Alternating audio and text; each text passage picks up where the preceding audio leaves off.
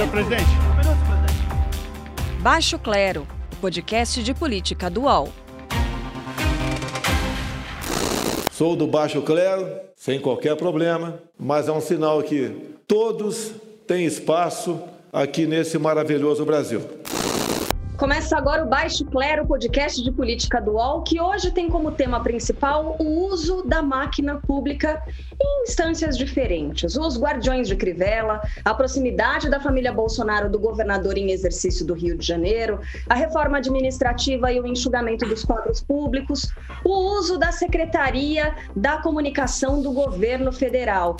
Eu sou a Carla Bigato, converso sempre por aqui com os nossos colunistas, a Carol Trevisan. Tudo bem, Carol?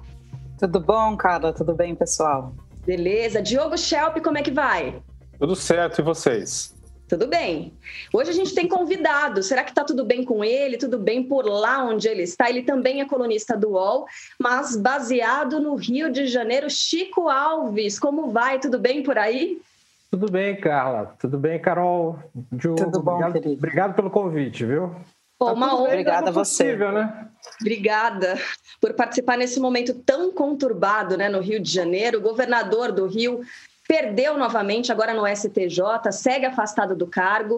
O ex-juiz federal já havia sofrido uma derrota por lavada, né? A gente lembra na votação sobre a abertura do processo de impeachment dele na Assembleia Legislativa, mas não foi sempre assim, não. Wilson Witzel já teve apoio de gente que se tornaria grande também. Vamos ouvir duas falas aqui que foram resgatadas, pinçadas do passado pela Carol Trevisan, que tem uma excelente memória, começando com o ministro.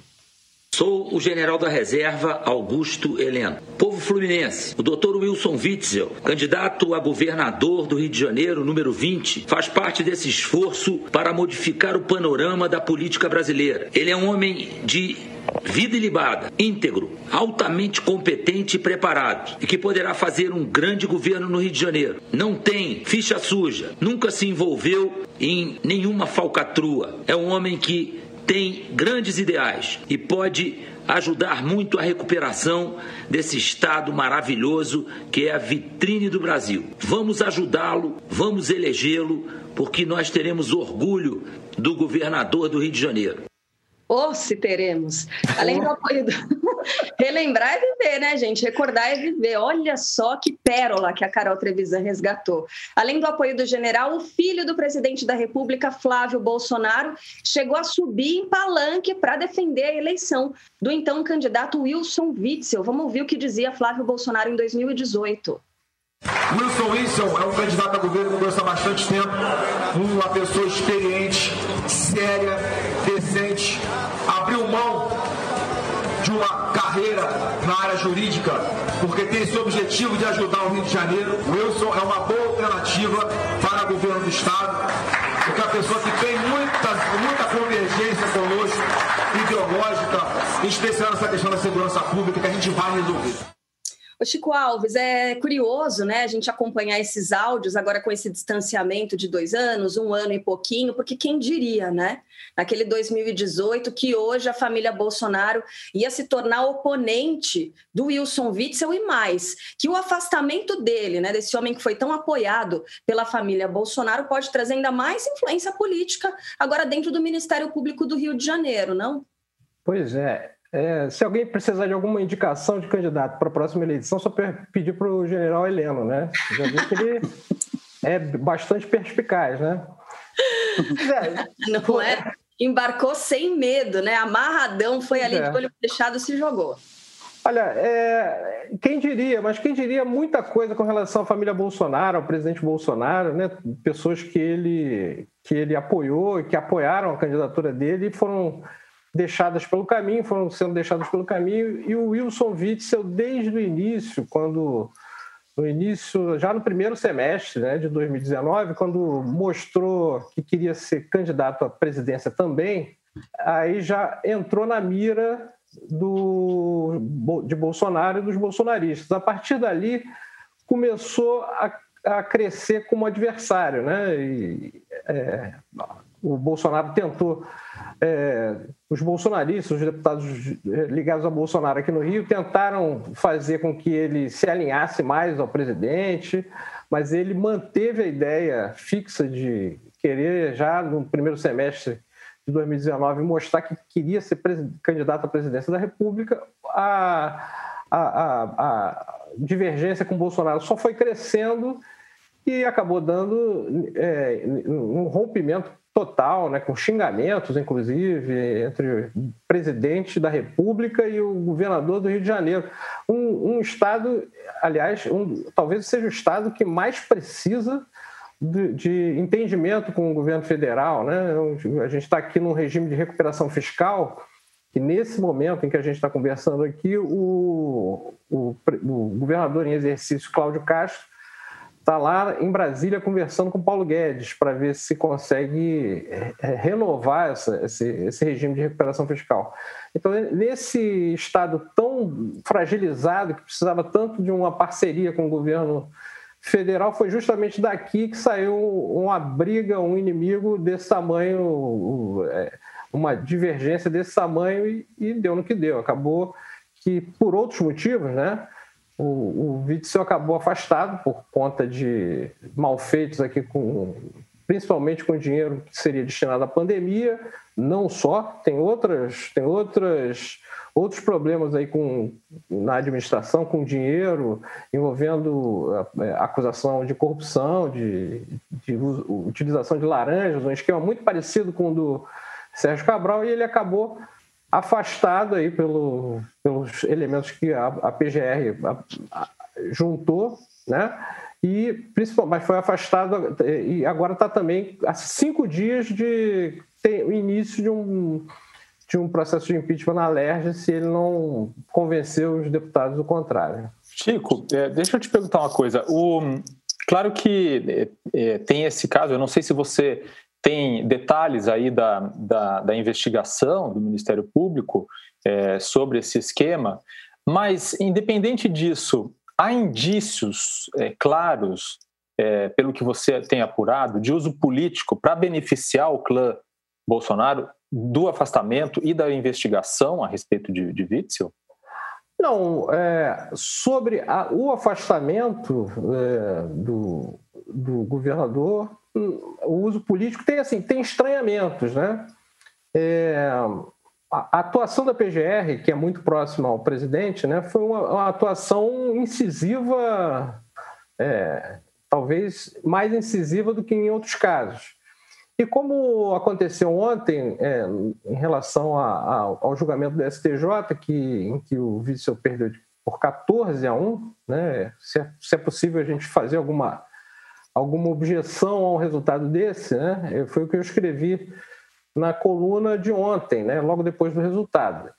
Não há no extenso material que a PGR juntou contra Witzel, que realmente é contundente, é um material bastante é, substancial, mas assim não há é, o, o, julgamento no STJ é que talvez tenha tido assim a PGR foi célere é, muito uhum. mais do que em outros casos. E o julgamento do STJ não levou em conta uma coisa básica, que foi a defesa. Né? Então, assim, se a gente pode, se isso foi por, por uso político, influência política na PGR e no STJ, não sabemos, mas que tem alguns estranhamentos nesse processo, tem. O que parece, assim, parece que tem um pouco de desequilíbrio né, em todo o sistema, porque isso que o Diogo falou. Quer dizer, é, a partir de uma decisão monocrática que um governador é, rapidamente foi afastado, né? Claro que teve ontem um julgamento com todos os, é, os ministros do STJ. É, mas, por exemplo, a gente vê aí uma deputada como Flor de Lis, que não é um processo lento para que ela seja afastada, ou o próprio Flávio Bolsonaro, que também tem foro privilegiado e por isso também não, é, não, ainda não foi afastado do cargo, tem lá alguns privilégios para ser é, tratado. Isso será que não, não fragiliza um pouco todo esse processo que tem essa estampa da anticorrupção, mas que pode é, facilmente virar desencapar o fio, Chico? Você diz, fragiliza, é, torna esse, esse processo de anticorrupção, essa ideia de anticorrupção, uma outra coisa, né? É, que Isso, de repente né? pode ter um uso político que não seja adequado à, à justiça, né? Eu acho é, que a década. Fazendo Witzel o, o, é, vítima desse, dessa própria defesa dele, né? Ele foi eleito com base nessa defesa da celeridade, né? De que um governador fosse afastado com, é, é, enfim, suspeitas, né? Com relações de irregularidades. Ele defendeu isso, e isso estava, né, Carol, no próprio pacote anticorrupção que foi apresentado pelo ex-ministro Sérgio Moro. Isso fez parte, então, usando essa coisa do pacote de todo o pacote Witzel e ele acabou sendo vítima disso mesmo, né? É, essa, essa é a década, a história do Brasil tem, acho que dezenas de exemplos de, de quando há essa bandeira de anticorrupção exacerbada, é, uhum. acaba indo, a gente acaba indo por um caminho, aliás, nem só no Brasil, né? A gente vê na Itália também, a, a Operação Mãos Limpas lá no que deu. Quando você vai para a, pega a bandeira da, da, da, de ser contra a corrupção, mas não, não, é, não procede como o, a lei determina, é, isso pode descambar para uma coisa muito grave, né? Então, quando você fala que o, quando eu escrevi que o Witzel não parece inocente, não, não parece mesmo. Ele, é, aquilo que o Diogo perguntou, tem tem substância as acusações. A gente vê aqui que o, os sete hospitais de campanha que ele prometeu não estão prontos, não, só dois ficaram prontos. Mesmo assim, desses dois, 10% do, do, do, do, dos leitos aqui foram ocupados. Assim, é um absurdo no meio de uma, de uma pandemia no estado com uma das maiores letalidades por Covid-19 do país, a gente tem um, uma coisa dessa. É, é absurdo. Uhum. Isso é uma coisa. Isso, essa discussão é uma discussão que normalmente os, o, as pessoas, o público vê, é, diz assim, ah, ele é culpado, então está na cara que ele é culpado, então tem que ser condenado. Que seja condenado. Mas que a, a, o processo, a acusação, o julgamento, tem que seguir um processo é, que está previsto na lei, né? Então um não adianta a gente um rito e assim tem que ter o, o básico é que ele se defenda, né? E o, o, o, material que chegou à STJ foi é, extenso. O ministro Napoleão, que foi o único que votou contra a, a, a retirada de Witzel do, do, do, governo, disse: tudo bem, é um, é um, é um material muito bom, é, tem indícios muito fortes, mas eu me recuso sequer a analisar ou fazer um juízo sobre esse material se não tem a defesa. É, então, assim, o que custa colocar a defesa do, do acusado na, na para ser apreciada? Então, assim, é, é. isso, essa bandeira da, contra a corrupção não pode passar por cima do, da lei, senão a gente vai fazer não, não justiça, justiçamento, né? É, exatamente. Uhum, eu achei que eu queria que você voltasse um pouquinho nessa questão do vice-governador, né? Que tem uma relação. Comemorou quando ele foi acionado por um dos filhos do presidente Jair Bolsonaro, usou as redes sociais para isso. Qual a relação dele com a família Bolsonaro? Quais são os interesses envolvidos? Ele pode fazer é, a escolha, né? Pode apontar quem vai ser o novo chefe do Ministério Público do Rio de Janeiro, não é isso? É, é, mais ou menos, né? É, a, a, a, manobra, a mecânica de escolha do próximo Procurador-Geral de Justiça é a seguinte: primeiro, há uma votação entre os membros do Ministério Público. Então, esses é, são os promotores, os procuradores é que vão votar e dali sai uma dessa votação sai uma lista tríplice que é entregue ao, ao governador e dessa lista ele não pode sair disso, não é como o PGR que é, que, você, que o presidente pode escolher um outro, não. Aqui uhum. ele é obrigado a, a escolher um dos três mais votados e dali o Cláudio Castro, se for ele, se ele continuar até lá, né? Porque é, pode ser que o impeachment pela Assembleia Legislativa saia antes. Se sair antes, a gente, é bom lembrar isso, a gente teria uma eleição indireta para para governador. Então, se o processo continuar até dezembro, quando vai ser escolhido o novo Procurador-Geral de Justiça, se, se, continuar do jeito que está, uma lista tríplice vai ser entregue para o Cláudio Castro e dessa lista ele vai escolher um. Se entre os três, a, o que torna a torcida da família Bolsonaro é a seguinte: é que entre esses três tenha um nome alinhado com eles. E aí todo mundo aposta aqui no Rio, né, o meio político todo aposta, que o Cláudio Castro tranquilamente vai escolher esse mais alinhado com o, a família Bolsonaro. Por quê? É, porque o Cláudio Castro é um. É, até escrevi outro dia, ele é chamado aqui no meio político de garoto pelos deputados da bancada federal do, do Rio, porque ele é um é novato na área. É um, é, ele é um, a gente tem um, um governador fraco num estado fraco, um estado que está fragilizado economicamente, né, politicamente. E a, a gente tem agora um governador fraco, novato, que só teve um mandato de vereador, foi para para é, concorrer como vice-governador. Dizem que ele próprio apostava que não que, que, não ia ganhar, que a chapa não ia ganhar, acabou ganhando. O Witzel achava que essa chapa ia ganhar, né? É, é eu acho, não sei, tem, você sabe que tem umas pessoas assim que tem uma, umas obsessões, o cara, é, o cara joga no Madureira e, e diz que vai vencer o Flamengo e entra em campo pensando nisso. Mas eu acho que o Witzel tem, é desses, assim, ele, ele, ele queria, achava mesmo que ia ser presidente da República, ele botava, inclusive, vocês devem ter visto aquela faixa que ele mandou fazer, uma faixa que nenhum governador usou aqui no Rio, pelo menos nunca, uma faixa azul e branca, e ele dizia para as pessoas próximas dele que em breve essa faixa azul e branca ia mudar de cor, ia ser verde e amarela, ele acreditava nisso mesmo. Então, sabe, sei lá. Então, assim, o Cláudio Castro é um governador fraco, por isso vai fazer o que, a, o, que o governo Bolsonaro, o presidente Bolsonaro e o Flávio Bolsonaro quiserem nessa escolha do MP, que é bom a gente lembrar por que é, essa escolha do MP é tão importante. É no MP do Rio que se decide, que é o MP do Rio que investiga o caso da rachadinha que envolve, que beneficiaria o, senador Flávio Bolsonaro, na época era, é, era deputado e, e, tinha como peão da história o Fabrício Queiroz. Então, uhum. ele, eles apostam que um novo procurador-geral seria alinhado com os Bolsonaro, seria alguém para botar panos quentes nessa investigação. Vou citar um texto, mais um trecho de texto do Chico, que diz o seguinte, ó.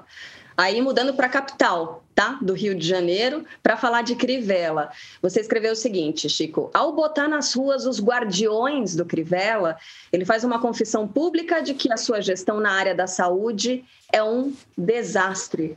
Que coisa, que bomba né, que apareceu contra o prefeito do Rio de Janeiro nesse momento. Eu queria saber de você a sua opinião uh, a respeito do peso desse episódio dos Leões de Chácara sobre a tentativa de reeleição do Marcelo Crivella. E aí eu aproveito para juntar aqui na pergunta da nossa audiência, chegou arroba Vini Gomes, pergunta o seguinte: quais podem ser as consequências para Crivella depois desse escândalo?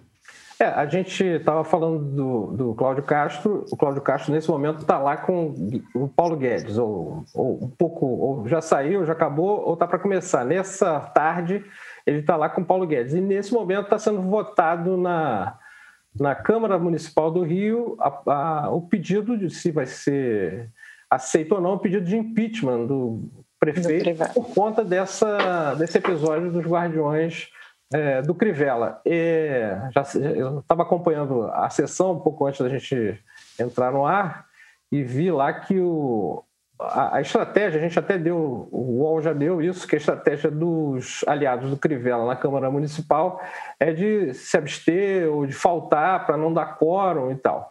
E os que estão lá, os aliados do Crivella, que estão na Câmara nesse momento, estão alegando que esse, esse, esse bando que o Crivella colocava na porta dos hospitais, bando de servidores não concursados, é bom chamar atenção para isso, eram servidores comissionados, não eram os servidores concursados que faziam isso, não. Esse bando que o Crivella estava lá, a alegação dos aliados do prefeito é de que o prefeito, na verdade, não sabia disso e que o tal do Marcos Luciano, que era o, o um homem que coordenava um agente especial, um é, agente especial do gabinete do prefeito que coordenava esses grupos de WhatsApp fez isso por conta própria. Uma, uma afirmação, uma alegação que não se sustenta, até porque a própria TV Globo mostrou que o prefeito participava, o número do prefeito estava ali no grupo, o número de secretários estavam nos grupos ali, a própria secretária de saúde estava é, ali no, nos grupos. Então, está sendo votado agora um pedido de impeachment que eu, sinceramente, se for aceito, vai me surpreender muito, porque o Crivella tem uma base é, importante na, é, na, substancial na Câmara dos Vereadores. Agora, é, a, a, gestão Crivella já não era muito bem avaliada antes desse episódio, né? Mas ele está costurando aí o apoio, já acho que já está praticamente certo, o apoio do presidente Bolsonaro e dos, do, dos políticos bolsonaristas da sua reeleição. Isso aí pode ser, pode ser que desse o que dê ainda ele uma, um fôlego para tentar essa reeleição. Mas, sim, é, sem dúvida, esse episódio Guardiões do Crivella foi é, bombástico, teve um efeito é, devastador. Os comentários, assim, mesmo em meios que seriam simpáticos à candidatura do Crivella aqui no Rio, a gente vê que é, ficaram perplexos. Não só porque é, essas pessoas tentam intimidar a imprensa, mas também porque tentam, a gente tem que ver pelo outro lado também, né? tentam impedir que pessoas que não são atendidas no péssima na, não, diante da péssima gestão da área da saúde que o, governo, que o prefeito faz aqui no Rio de Janeiro, as pessoas não são atendidas e não podem nem reclamar para a imprensa. Então, o, o, o, cerceamento não é só a imprensa, é cerceamento à imprensa, às pessoas que não são atendidas ou são mal atendidas e aos funcionários também da rede municipal de saúde que não podem denunciar as péssimas condições de trabalho. Então, pegou muito mal. Eu acho que fica mais difícil ainda a, a, a reeleição do prefeito diante disso. Eu queria fazer um comentário. Diga, Carol. Sobre essa questão dos guardiões do Crivella, né? Fui fazer uma apuração com algumas pessoas ligadas à igreja evangélica e que estudam esse, tema, né? E tem uma prática dentro de algumas igrejas evangélicas que é, é como o modus operandi dos guardiões do Crivella. Então, seriam os guardiões das igrejas. Então, essa coisa acontece também dentro de algumas igrejas pentecostais, né? entre elas a igreja do, do próprio prefeito do Rio de Janeiro, em que ele seria, então, um ungido de Deus que necessitaria da proteção desses guardiões. E aí ninguém, ninguém pode rebater essa, esse ungido de Deus, ninguém pode duvidar. Seria uma coisa até é, sob muito medo, né? Você contestar esse poder do, do ungido de Deus, né? É uma mistura de poder religioso com gestão pública, algo que não deveria existir, mas que tem sido cada vez mais comum no nosso país, né, gente? É, essa palavra guardiões é muito é, simbólica né, para os neopentecostais. Né? Guardião é uma coisa com esse teor religioso mesmo. Né? É guardião na terra e no, no, no ambiente divino, talvez. Ah, que invoca o sagrado, né? Bom, a gente fala, Diogo, beleza? Guardião Diogo tá, tá ali só nos assegurando. Bom, a gente se despede assim do Chico Alves. Deixa eu agradecer demais, Chico, pela participação. A gente torce pela recuperação do Rio de Janeiro, a gente torce para que é, os ritos sejam seguidos como eles devem ser seguidos, né? Tudo dentro da lei, mas que os crimes sejam descobertos e os culpados punidos sempre. Chico, brigadão, boa sorte para vocês no Rio obrigado, de Janeiro. Bom obrigado. trabalho, viu? Obrigado a vocês. Se vocês estiverem é, achando que o negócio está ruim aí em São Paulo, lembrem-se de mim e dos meus conterrâneos aqui no Rio, que vocês vão ficar consolados. Achei que você ia convidar a gente para ir para o Rio, porque. Por favor. Eu vou aceitar, hein? Por favor. Um abração. Obrigada, querida. Obrigada. Um abraço. Tchau. Bom, a gente tá. segue por aqui, é só ter uma cascudo, como eles dizem no Rio de Janeiro. Agora sobre economia, né, Carol e Diogo?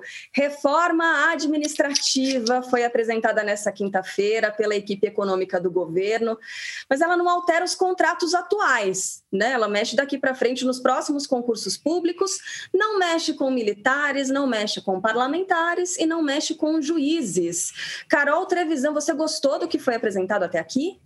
Então, Carla, tem alguns aspectos positivos, sim, que só o fato de apresentar a reforma administrativa já é algo positivo e, aos olhos do mercado, agrada, né? Uma sinalização de que pode acontecer alguma reforma. É, é, importante, então, que o presidente esteja fazendo isso, né? Porque prevê também cortar certos penduricalhos, enfim, mas Os pontos negativos são que isso não é para agora, vai ser mais para frente, ou seja, é, Bolsonaro está apostando em esticar esse, essa popularidade que ele está tendo agora e não mexer com os servidores é, para não perder também popularidade. Se a gente for lembrar, né, quando começaram aquelas eleições, aquelas manifestações a favor do presidente, os servidores públicos, parte daqueles manifestantes eram servidores públicos, então ele não quer também desagradar essas pessoas. Não é uma atitude é, popular né, fazer essa reforma administrativa nesse momento. Mas, de qualquer forma, é necessário. Então, Bolsonaro vem numa série de tentativas de, de golpe, a gente pode chamar de golpe militar aquele momento em que ele quis fazer o golpe militar mesmo, que veio à tona pela imprensa, e aí o exército brecou. Depois ele quis fazer um golpe pela popularidade, só que aí não é possível porque ele esbarra nas questões tributárias e, e, e no que diz respeito à responsabilidade fiscal, porque se ele é, infringir isso, ele pode sofrer o impeachment, né? Então agora a gente vai ver como é que a, a reforma vai ser de fato implementada, se o Congresso está ou não querendo aceitar da maneira como está vindo, uma reforma já desidratada do que foi a primeira proposta, se agrada ao Centrão, que é quem, que, os deputados com quem ele está aliado nesse momento, ou se vai frear, o Congresso vai frear isso, porque é de interesse também do Congresso que Rodrigo Maia, por exemplo, quer que essa marca da, do reformista esteja sob sua gestão. Então, agora a gente tem que ver como é que os deputados reagem. Bom, e de onde saiu, né? Como é que foi desengavetada essa história de proposta da reforma administrativa? Veio a pandemia, com a pandemia veio o auxílio emergencial. Depois do auxílio emergencial, se percebeu a necessidade de continuar ajudando as pessoas e expandir o programa Bolsa Família. E aí, a, como é que esse programa, novo programa Renda Brasil, poderia se sustentar no futuro? Com economia gerada pela reforma administrativa. Agora, será que é, isso vai ser, esse programa vai ser de fato sustentável a partir da economia gerada nessa reforma, Diogo? Você tem alguma aposta? Tem expectativa positiva com relação a isso? Não, é, é aquilo que você falou, né, Carla? O, essa, essa reforma ela passa a valer só para os futuros servidores, ela ainda precisaria ser aprovada, então ainda tem um tempo aí. É, eu, o problema para financiar o, o, novo Bolsa Família do, do governo federal já está dado, né? E é urgente, porque, é, como a Carol falou, é, se ele confia é, a popularidade dele apenas nisso, né? Ele ele está em maus lençóis do ponto de vista de arrecadação, né? E Agora, essa reforma ela tem de fato coisas interessantes. Né? É, o, o Brasil precisava é, fazer alguns ajustes, como a Carol falou, essa coisa dos penduricalhos. Então, se a gente for citar medidas que são boas, né, tem que ver no detalhe, mas essa coisa de ter férias de mais de 30 dias, né, é, aposentadoria compulsória para punir servidores, que é uma forma de punição um tanto quanto estranha, é, reduzir a jornada de trabalho e não, e não reduzir o salário na mesma proporção, quer dizer, coisas que estão completamente descoladas da realidade do mercado de trabalho como um todo. Né? Agora, a questão da estabilidade, que é mais delicada, porque ela é, precisa criar, mesmo como a reforma prevê, criar faixas é, de estabilidade, né, com variações e permitir que você possa contratar é, servidores por períodos definidos, porque é algo também que também aproxima do, do mercado de trabalho e, e, facilita com que você busque gente da iniciativa privada para trabalhar para o governo é, sem precisar recorrer a, a, a, cargos comissionados, como, como você, né, você, acho que foi o Chico que citou o fato de que os cargos é, os guardiões do Rio de Janeiro, por exemplo, são cargos comissionados. Né? É, isso, isso é um problema. Quando, quando você vê no Brasil essa coisa dos cargos de confiança é, começaram a inchar demais. É. é. e isso é realmente um problema. E a questão da estabilidade, por outro lado, ela tem uma importância, principalmente para algumas carreiras, é, porque você é, bloqueia, quer dizer, você blinda esses funcionários da influência política também, por outro lado. Eu, quando eu, quando eu, numa das muitas vezes em que eu fui à Venezuela para fazer reportagem, um, numa dessas vezes eu entrevistei uma engenheira que era funcionária pública do Estado venezuelano e foi demitida porque ela se negou a ir numa manifestação do Chaves. Né? É, era uma prática muito comum, é ainda, é, passarem os ônibus, o chefe da, da, repartição manda todo mundo botar uma camiseta vermelha, entrar no ônibus e ir para uma manifestação chavista. E, e os funcionários que se negavam a fazer isso podiam ser punidos, inclusive com demissão. Então, isso mostra que, é, de fato, a reforma prevê três níveis de, de estabilidade e, e isso, em tese, é interessante, precisa ver como vai ser no detalhe. Bom, uh, você escreveu, Diogo, nessa semana sobre a transparência do governo federal, né, com relação aos gastos com a pandemia. Fica difícil, ou a falta de transparência, né, melhor dizendo, fica difícil acompanhar a administração dos recursos e cobrar melhoria na destinação do dinheiro quando o acesso à informação é dificultado, não é? É, a reportagem que eu fiz foi com base no, no ranking elaborado pela ONG Transparência Internacional, a seção brasileira. É, por esse ranking, eles fazem um ranking dos estados é, e recentemente eles incluíram o governo federal nesse ranking também. É, se por esse ranking que foi divulgado na terça-feira, se a União fosse uma unidade da federação, ela estaria empatada com Roraima na 22ª colocação em termos de transparência no uso dos recursos é, para o combate à pandemia, mas também os recursos para, por exemplo, é, auxílio emergencial, como é usado o dinheiro para incentivos fiscais, para alavancar a economia e assim por diante. É, mas o fato é que, mais importante que isso, é o fato de que uma coisa que a Folha, inclusive, já divulgou, é que o governo vem sistematicamente, desde o início do ano, desde antes do início da pandemia, criando medidas para dificultar o acesso à informação no país. Né?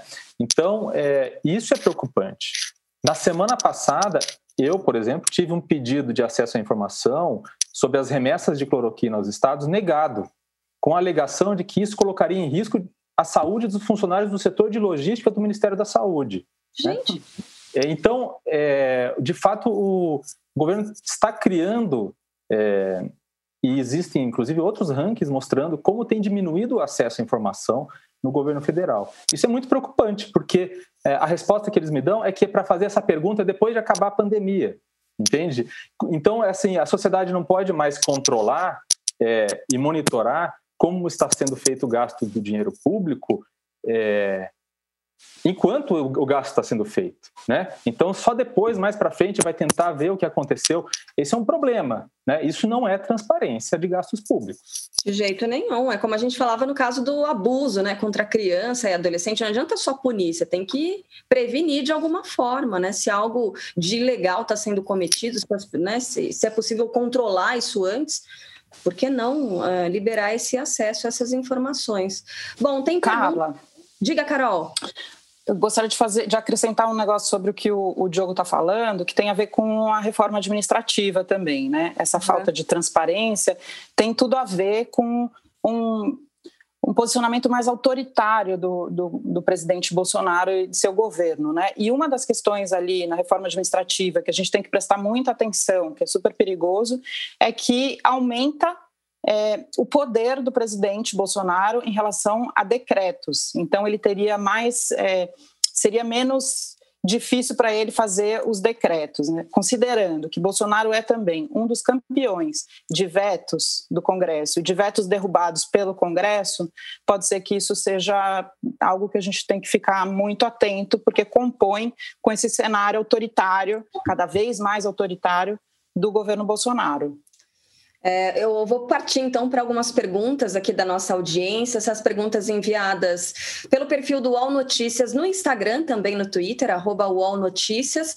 Tem uma participação aqui, gente, bem é, pertinente nessa questão, que aborda outros dois dos principais temas dessa semana, que são PIB, o anúncio da retração da economia brasileira, queda de 9,7% no PIB no segundo trimestre, recessão, e também o uso da Secretaria de Comunicação da Presidência para desencorajar a população a participar da vacinação em massa. É claro que nesse momento a gente está falando de vacina contra o coronavírus, mas a fala do presidente, que foi postada no perfil oficial do governo federal, é a de que abre aspas, ninguém pode obrigar ninguém a tomar vacina, fecha aspas. E aí, num futuro próximo, a gente pode colocar, coloque aqui, né, qual é o vírus que você quer combater, e aí você associa essa frase a isso, dificulta demais a campanha de vacinação. Pergunta de arroba Sérgio Fernando Maus é a seguinte: a polêmica da vacina foi criada para tirar a atenção da retração do PIB, Diogo Schelp? O que, que você acha? É o método? Não, eu não acredito nisso. Eu não acredito que tenha sido isso, não, Carla. É, o Bolsonaro estava reagindo a uma pergunta de uma seguidora na porta do Palácio da Alvorada. É, é o tipo de coisa que, que tem muito respaldo na, na visão de mundo do, do, do, do, presidente Bolsonaro. Vocês lembram naquela reunião ministerial fatídica, que foi ótima para a gente é, entender é, como funciona o governo por dentro, quando ele falava das armas e ele usava o argumento da liberdade para falar disso. Né? Uhum. É, então, é, é, tem muito a ver com a maneira como é, uma muitas pessoas nos Estados Unidos pensam em relação a essa questão. É, essa discussão é mais forte nos Estados Unidos, esse movimento anti-vacina é muito forte nos Estados Unidos, é, e lá também se discutem outras, é, por exemplo, o uso, da, o uso de máscara né, e assim por diante. Agora, a questão do PIB, é, eu vou até citar aqui, o, vou recomendar, na verdade, a leitura do, do, artigo do José Paulo Kupfer, que é colunista do UOL também, que falou sobre isso, entende muito de economia. É, ele, ele mostra, ele lembra o seguinte: esse recuo que você falou, Carla, é em, em, em relação ao período de janeiro-março. Se você fizer na comparação com o mesmo trimestre do ano passado, o recuo foi de 11,4%. Né? E, e além disso, quer dizer, a economia brasileira já vinha com desempenho ruim, né? A pandemia só aprofundou isso. Né? Se não fosse a pandemia, a gente tava, caminhava para um pibinho esse ano. Né? Ao contrário do que, do que Guedes vinha prometendo. O que aliviou essa queda, uma queda maior, foi o, foi o auxílio emergencial, que despejou ali 50 bilhões de reais por mês, é, e isso segurou uma, um pouco o consumo. Né? É, quer dizer, segurou um pouco a queda no consumo. E pelos próximos quatro meses vem mais 100 bilhões com essa extensão do auxílio. O problema é que essa saída, esse colchão, ele não é sustentável para a recuperação da economia. Né? Por, primeiro, porque não, não, não dá para segurar isso para sempre, e, e, segundo, porque ele, de fato, ele não resolve outras questões, que é o problema, problema da falta de investimento, por exemplo. Você precisa de uma recuperação do investimento para ter uma recuperação é, sustentável da economia. E não há sinal de que isso vai mudar. Então, o presidente tem um problema, porque ele está num bom momento em termos de popularidade, tem até uma pesquisa recente é, mostrando que essa popularidade se manteve é, em relação às últimas semanas, mas para ele segurar isso só com auxílio emergencial ou, ou outros programas de distribuição de renda pelo, pelo próximo ano e dois anos não é assim tão simples. Carol, é, PIB, considerações e também, eu acho que mais para a fala, né, essa fala relacionada à vacina, uhum. uma fala bem perigosa, você não acha? Eu acho, e eu discordo do meu companheiro Diogo, porque eu acho que sim, que essa a, não não o fato dele responder uma pergunta, mas o uso pela Secretaria de Comunicação é, que, que é, publicizou essa fala, né, de uma maneira até super contraditória, falando que o governo investiu muito na vacina, mas fala que para preservar a liberdade, as liberdades das pessoas, é, as pessoas podem ter é, escolher se vão tomar a vacina ou não, que o governo não pode prometer isso. Para mim, na minha opinião, é uma espuma, sim, para esconder é, a questão do PIB, que é uma questão séria, que causa é, confusão no mercado, na economia e mostra também um pouco da incompetência do nosso ministro da Economia, né? Mas a questão da vacina ela, ela é preocupante porque se a gente não tomar vacina, o que, que vai acontecer? Vai, é meio óbvio, né? Vai acontecer o quê? A gente vai ter que alongar a pandemia aqui no Brasil as pessoas vão demorar a voltar às ruas, as escolas vão demorar a voltar, os bares não vão funcionar até tarde, as pessoas não vão gastar, não vai gerar economia. Então, assim, é, tanto a saúde quanto a economia estarão prejudicados se o governo não fizer um esforço de vacinação em massa contra o coronavírus, né? Até porque a questão da imunidade ela é um bem público e coletivo. E quando você fala que liberdade é essa liberdade individual da tua escolha de não tomar, você está sendo muito egoísta, né? Quer dizer, então eu não tomo, mas eu estou aqui no conforto da minha casa, tranquila. As pessoas que têm que sair por aí, que estão expostas ao vírus, ou seja, que não têm uma imunidade, que é esse bem social, né? A saúde é um bem social. Então, aí essa pessoa está em perigo. Então, quer dizer, é você fazer a manutenção dos privilégios, né? Eu acho que está muito alinhado ao discurso do Trump mesmo. Lá nos Estados Unidos, ele está agora nesse momento de eleição, então muito negacionista, negacionista de tudo, inclusive do racismo, que é uma coisa visível, porque a polícia mata as pessoas negras lá e ele continua negando que existe racismo nos Estados Unidos, aí nega que existe pandemia, nega a eficácia da vacina, enfim, causa uma confusão, as pessoas não aderem a isso e o que a gente faz é prejudicar o país, né? Então é muito preocupante, sim, Carla. Bom, a vacina está chegando por aí. Eu já estou pronta para tomar a minha, viu, gente? Como diz uma colega minha da rádio, estou escolhendo é a roupa para me vacinar aqui no dia, se ela estiver disponível para gente. Intervalo bem rapidinho aqui no Baixo Clero, podcast de política do UOL. Em instantes, no segundo bloco, tem a frigideira por aqui. Posse de Bola é o podcast semanal do UOL Esporte sobre futebol. Às segundas e sextas-feiras, eu, Eduardo Tironi, converso com Juca Kifuri, Mauro César Pereira e Arnaldo Ribeiro sobre o que há de mais importante no esporte favorito do país.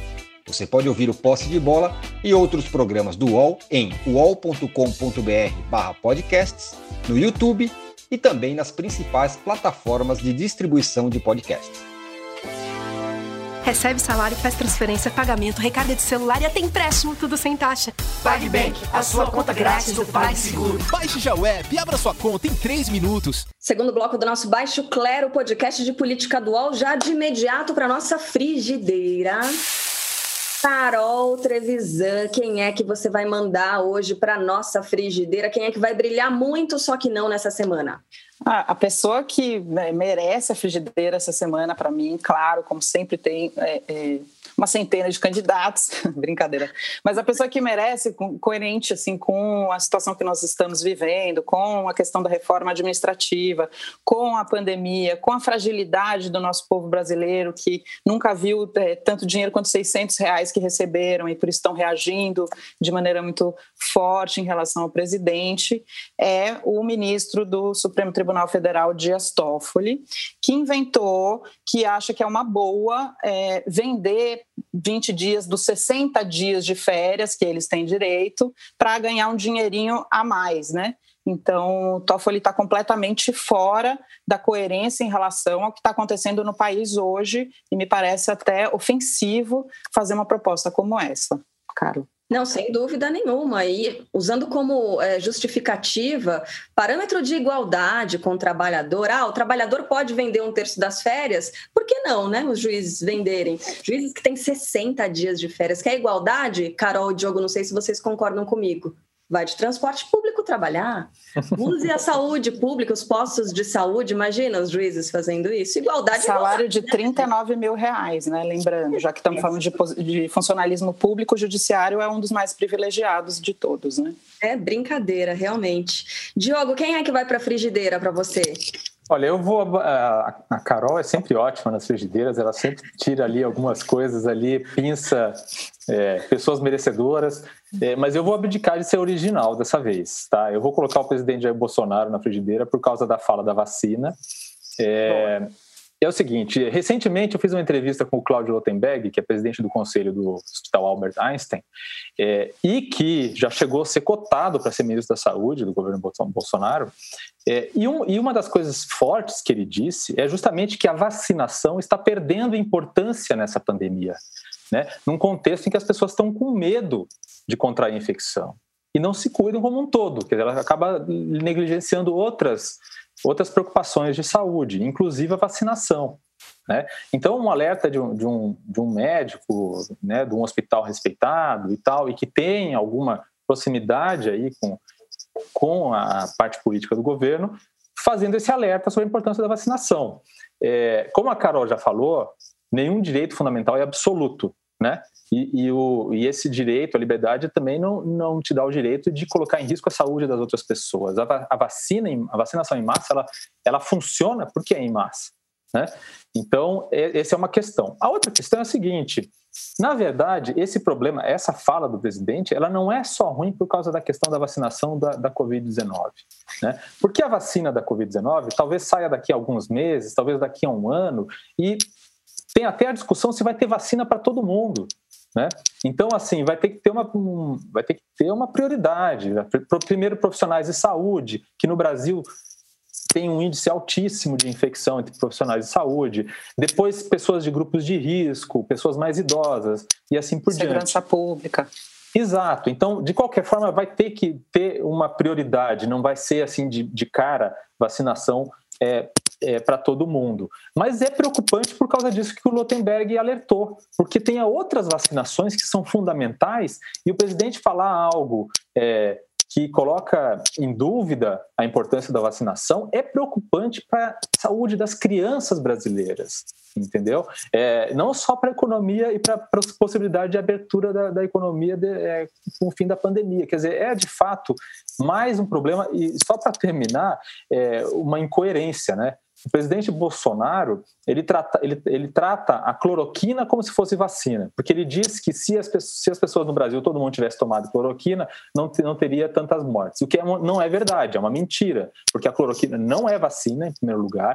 Ninguém vai deixar de contrair o vírus porque tomou cloroquina, e como mostram os estudos, também não vai se curar porque tomou cloroquina. E por outro lado, ele diz que as pessoas não precisam tomar vacina, quer dizer, é um desastre completo é, do ponto de vista da saúde dos brasileiros. Sem dúvida. Irresponsável.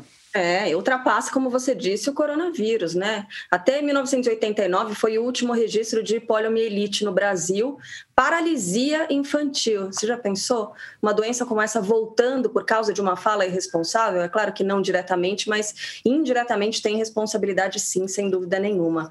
Bom, agradeço aqui a Carol Trevisan, Diogo Shell. Bom fim de semana para vocês. Vamos curtir muito, porque semana que vem noticiário recheado mais uma vez. A gente vai estar por aqui no Baixo Clero para discutir tudo isso, não é mesmo? Isso Estaremos. aí, até mais. Um beijo, gente. Até mais. Um beijão. Tchau.